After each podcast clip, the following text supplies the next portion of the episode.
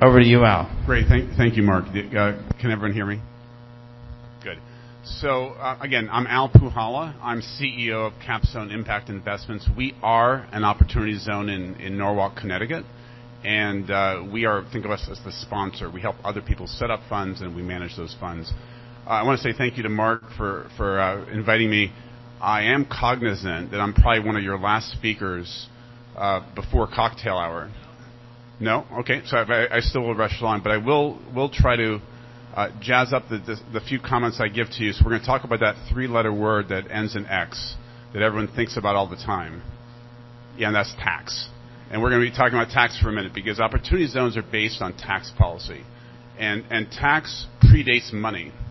Uh, the feudal lords in in England, versus getting tired of picking up pigs and and chickens, they start picking up little pieces of of uh, silver and other metal for for money. So, so tax is the basic force that drives any kind of change a government wants, positive, negative. And opportunity zones are just a tax policy. You have to think of it that way. What's different today than three years ago when I was running around with Mark uh, around the country talking about opportunity zones, it's now potentially, and this is my premise, not just the best ESG scalable investment strategy, potentially the only one uh, in America and possibly the world. The reason being, it's measurable and it's scalable. And so let me make my thesis. So stepping back, ESG is one mega trend we all know about. Infrastructure, another mega trend based on what's happening in Washington today with the bills. And I would say tax policy and opportunity zones the third. So Think of it like a particle accelerator. These three sets of protons are circling, circling, and they're going to collide in the next few months, year or two. And How are they going to collide, in my view? Number one, ESG is now not just something you can talk about. If you disclose on your SEC documents an incorrect ESG approach, you get in trouble. The SEC will either uh, Uh, punish you or potentially very much punish you. Number two, ESG is hard to do in the public markets. The negative screens of which stock actually makes it or not is is very subjective. Number two, um, even if you're right, in three months when the next Q comes out, you may be wrong. The company went into another area. So the public markets, even though large and liquid, are not a good platform for ESG investing. It's the private markets. But to scale the private markets, you need to have a strategy, and you need to have the ability to put a lot of money to work. So ESG has a huge tailwind, but it's going to be very hard to implement. So let's put that aside. The second point, infrastructure. Infrastructure since Eisenhower has never had the kind of focus this administration's focused on. You see Secretary Buttigieg saying infrastructure is not just building things, but it's correcting racial injustices, right? Highways went through communities that were bifurcated. Um, we have environmental uh, disasters based on infrastructure. So you're going to see infrastructure now within the ESG frame, but trillions of dollars in the next few years going out. So the second set of protons running around the particle accelerator. And now let's get to opportunity zones. Opportunity zones are the culmination of a bipartisan effort that now after four years, it's showtime. What happened? Two economists, as a thought experiment, wrote an article, "Let's solve poverty through location-based subsidies." Not how Americans do it. Americans basically subsidize on the type of person you are. Are you homeless? Do you need Head Start? We're going to subsidize you. We're going to write you a grant or help you. Or by sector, solar ITC credits, housing LIHTC credits. We don't do location-based subsidies by and large. Sometimes a local you know, downtown community would. Opportunity zones are that. It's a census tract. It's a polygon that if you're on this side of the street, you get the benefit, this side you don't. Different way of thinking, uh, hard for people to get their heads around. Now, what are opportunity zones? They are basically 10% of America. 35 million people live in them. Uh, the footprint's about 10% of America, and anything goes. So what we have done at CapZone is create a firm that ourselves we invest in, but we help everyone else invest the way they want. If they want to come into a vintage 2021 fund, we can do that. If they want to come into a deal, they can do that. If they want their own SMA, we can set that up for them. any sector anywhere in the country. A different approach from traditional fund management. And number two, it's measurable. The two best data sources in America drive opportunity zones uniquely. One is based on the U.S. Constitution. It's called the census every 10 years. The enumeration clause, um, Article 1, Section 2. So now you have data that's centuries old, updated every 10 years, measuring outcomes of poverty rates, incomes, what's going on, driving, okay, what has happened with this zone versus that zone. The U.S. Census is supporting the Opportunity Zone, zone program. And number two, tax filing information. You go to jail if you lie to the IRS, as you should. So that is driving what actually happens. So those two sources come together to prove what was the social impact, what was the S in ESG. And we ourselves at CapZone also do the E correctly. We're working on solar and clean data centers and, and wind and operating companies. But you will see so much happening with opportunity zones, I believe, over the next few years. It will make such a difference because it brings the public and private together. It brings it across sectors, and we think it has a, a holistic solution for these communities. I'll stop. Well, so one of our companies, I don't know where I should be. Should I stand over here? Uh, Manus Bio. By the way, we're talking about it, it, they, they, it's a synthetic bio. Actually, bigger picture. I, I'm a big optimist for the world, particularly America, because technology is going to keep solving issues. And they have a synthetic bio. They create a molecule that will cure malaria. That's a stevia that tastes better than sugar. Imagine that. Better for you. Who likes stevia? Right? No. It's better for you. It's in an opportunity zone in Augusta, Georgia. We might do 15, 30x. It's really good for Augusta, Georgia. But we were, we're, but no one's banking on it because we just don't know if we could like comply all the way to the end. Just we're all worried about you know change of administrations, interpretations, and I wanted Chicago South Side. It's a whole opportunity zone. Accelerators, setting. Can we do this not just for for real estate? Can we can we really do it for our venture companies where it needs to happen? Yeah, uh, yes. I mean the answer is yes, yes, and yes. So what what we do as a service, CapZone Analytics is one of my companies. Remember, I'm a fund in Norwalk, Connecticut.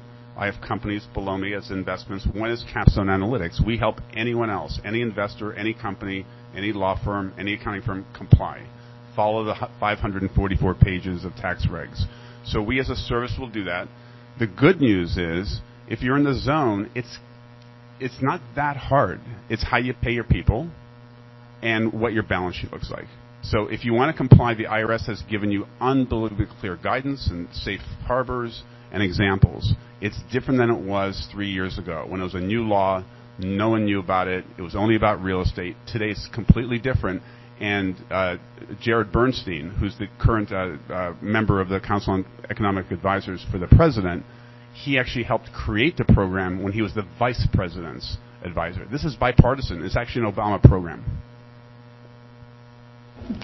Any question? John, go ahead.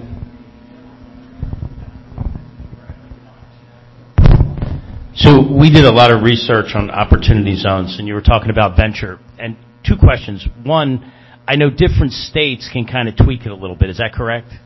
Uh, no. They, they, they can comply and conform their state capital gains to the feds, but the, fe- the federal break has nothing to do with the state uh, either approvals or even there's no disclosure owed to the state.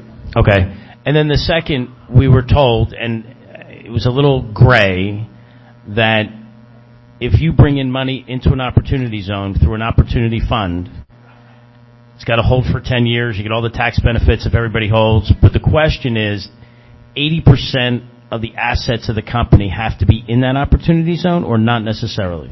Uh, that, that, that's not the case, but you're close. So so think of it this way: tax is a box. I I I didn't do that great in law school, but I did get an A from Marty Ginsburg, Ruth's husband, in tax at Georgetown. So that's my one claim to fame. I think the only A I ever got in, in law school.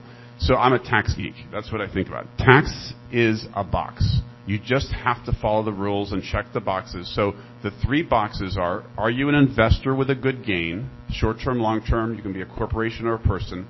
Within 180 days, put it into a fund your fund, someone else's fund, commingled, So it doesn't matter.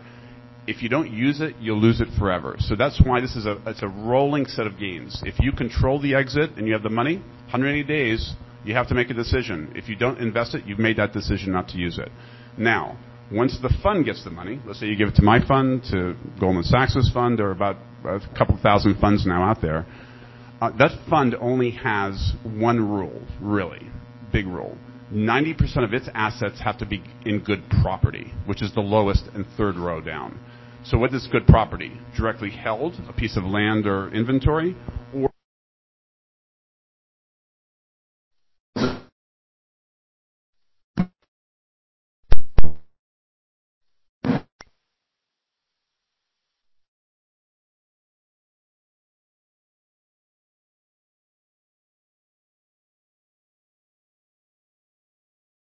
So that's where there is some slippage, but you have to structure correctly, and you can't go directly into a business with your gain. Uh, the other rule is half your payroll has to be paid to people in one or more zones, either by hours or aggregate dollar payroll. If you follow those two main rules, you're pretty good. So, and we organize that whole solution for any investor or any company. Uh, any other questions? I'm, I'm, happy to move us toward cocktail hour soon. I'll be right there. oh, sorry, Mark. Okay, yeah, yes, sir. Is there an online map to see the zones? Uh, th- there is. So the IRS. I mean, I'm a I'm a student of good government. The IRS did a phenomenal job with this program. Um, they took a 15-page law that was aspirational, that was stuffed into the tax bill in 2017, and they wrote such clear guidance to have you get it done right. One of the things they do have a map on the IRS frequently asked questions. Uh, if you go to our website at capzoneimpactinvestments.com, uh, we have an interactive map. You just have to put in the address, and if you're green, you're good. If you're not, you're not. So you can just uh, happy to have that circulated. But uh, we like to have everyone have the information so they can decide. The first step is, am I in the zone? And the sec- second step, do I structure my investment to be compliant? You're tested every six months over the 10 years. The good news is, if you put a dollar in a fund, you don't pay tax on that dollar for five years, time value of money for your 20 cents or more. You take 10% off that tax, so you pay 18 cents, not 20. So on your old gain, you're already getting benefits, right? Time value of money and abatement. And the dollar that goes into the investment after 10 years, you can take it out earlier, you just don't get the forward break. After 10 years, any gain on that dollar is tax free. The dollar hits a triple, $2 tax free. The dollar hits Google, $1,000 tax free. You control everything, no approvals, unlimited. It's a different way of investing. Out. You're around for the for the breakouts. We're gonna, breakouts are going to start at 4:30. Yeah, yeah exactly. I'm, yeah, I, am happy to. We have two more panels. By the way, does a bulldog beat a wildcat, or does a wildcat beat a bulldog?